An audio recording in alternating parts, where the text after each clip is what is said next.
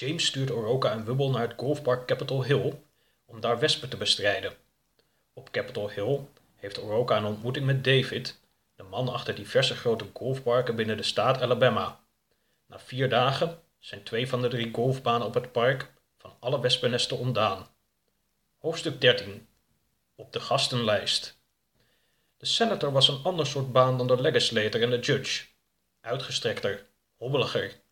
Maar het grootste verschil met de andere banen was het hotel dat aan de rand van de senator lag en dat zicht bood op bijna de hele baan. Het Marriott Prattville Hotel was geen gebouw dat met een hoop staal, glas en beton tientallen verdiepingen de hoogte in was gebouwd.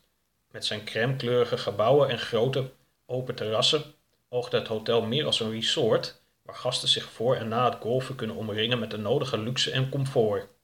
Oroka liep naar het hotel om te zien of hij op een van de terrassen of balustraden nog wespen kon ontdekken. Het was nog vroeg en stil.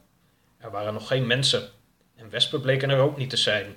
Een paar keer keek hij nieuwsgierig door een raam, maar iets interessanters dan een aquarium in een verder nog donkere eetzaal zag hij daarbij niet. Hij wilde net weglopen toen vlak bij hem een deur openging. Een stukje terug, Susan. Zo ja. Een man en een vrouw sjouwden samen twee ladders naar buiten, die ze bij het terras neerzetten. De man liep weer naar binnen. Susan begon de buitenkant van het hotel te bestuderen, alsof ze ergens naar op zoek was. Goedemorgen. Huh? Oh, je laat me schrikken. Ik had u niet gezien. Goedemorgen. Er zitten hier geen wespen, hoor. Wespen? Ja, wespen. Die ben ik aan het bestrijden, maar die zitten hier niet. Oh, goed zo, goed zo. Wat bent u aan het doen? We gaan hier zo meteen een spandoek ophangen. Ik ben een geschikte plek aan het zoeken. Wat voor spandoek gaan jullie hier ophangen? Nou, we hebben morgen een klein feestje en dan vinden we het wel leuk om wat versiering aan te brengen. Wat voor feestje? Oh, een besloten feestje. Alleen voor genodigden.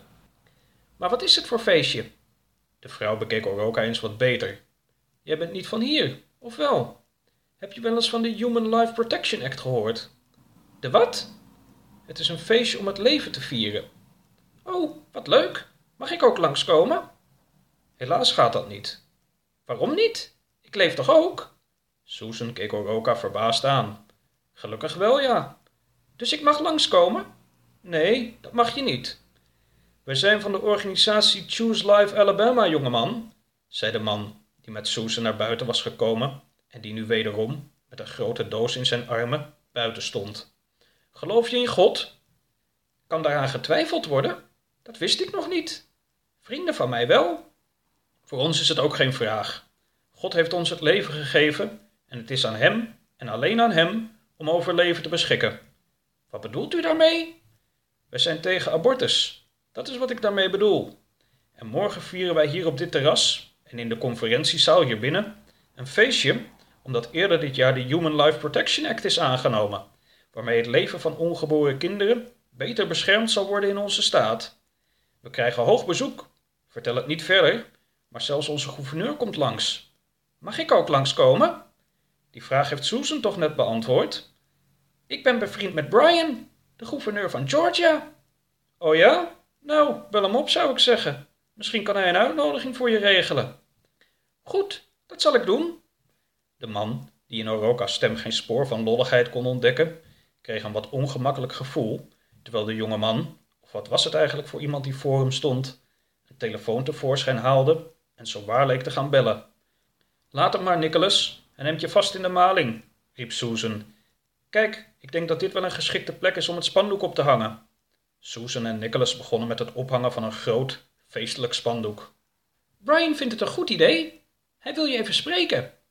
Jongeman, ik houd er niet van om in de maling te worden genomen. Het is beter dat je gewoon weer aan het werk gaat. Hier! Oroka drukte zijn telefoon in Nicholas' handen. Nicholas keek zagrijnig. Susan keek boos. Maar Nicholas leek toch met iemand in gesprek te raken en verdween al bellend in het hotel, om een paar minuten later met een man in een net pak weer naar buiten te komen. De man stelde zich voor als Austin en gaf Oroka zijn telefoon terug. U staat op de gastenlijst, meneer. Morgen vanaf 11 uur bent u hier welkom. Om 12 uur zullen enkele sprekers een korte toespraak houden in de conferentiezaal, gevolgd door een lunch hier in de eetzaal. Daarna kunnen onze gasten ongestoord gaan golven of nog wat tijd besteden hier op het terras. Als u dat wilt, kunt u hier s'avonds ook nog eten. Ik heb er zin in, Misschien komt Wubbel ook mee. Wubbel? Ja, zet Wubbel ook maar op de gastenlijst. Goed, ik zal zeggen twee personen. Moeten we verder voor de lunch nog rekening houden met bepaalde voorkeuren, allergieën of diëten? Nee, voor mij niet. Wubbel eet graag gras. Nee, zei Wubbel een paar uur later, toen hij hoorde van de uitnodiging. Mijn zwemvliezen houden niet zo van tapijt en tegels. Ik blijf liever nog een dagje hierachter, op het meer. Goed, dan ga ik alleen. Oroka, die voor de gelegenheid zijn palmbomen overhemd had aangetrokken, zag een hoop beweging achter de ramen toen hij de volgende dag over de golfbaan naar het hotel liep. Op het terras knikte een brede man hem toe, ten teken dat hij welkom was. Binnen, in de ontvangstruimte, stonden diverse groepjes mensen met halfgevulde glazen in de hand tegen elkaar te praten. Her en der hing aan de leuning van een stoel een vrolijke ballon.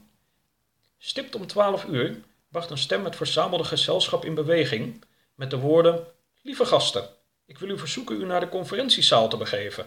In de zaal nam Austin als eerste het woord op een klein sprekerspodium. Hij heette iedereen nogmaals welkom en hield een kort praatje waarin hij sprak van een mooie dag, stappen in de goede richting en verdere uitdagingen. En dan geef ik nu graag het woord aan onze gouverneur, voor wiens aanwezigheid ik hierbij nogmaals mijn waardering uitspreek. Kay Ivy. Onder zacht applaus verscheen een klein grijs vrouwtje op het podium dat, gekleed in een rood mantelpakje, de zaal gedurende enkele minuten energiek toesprak.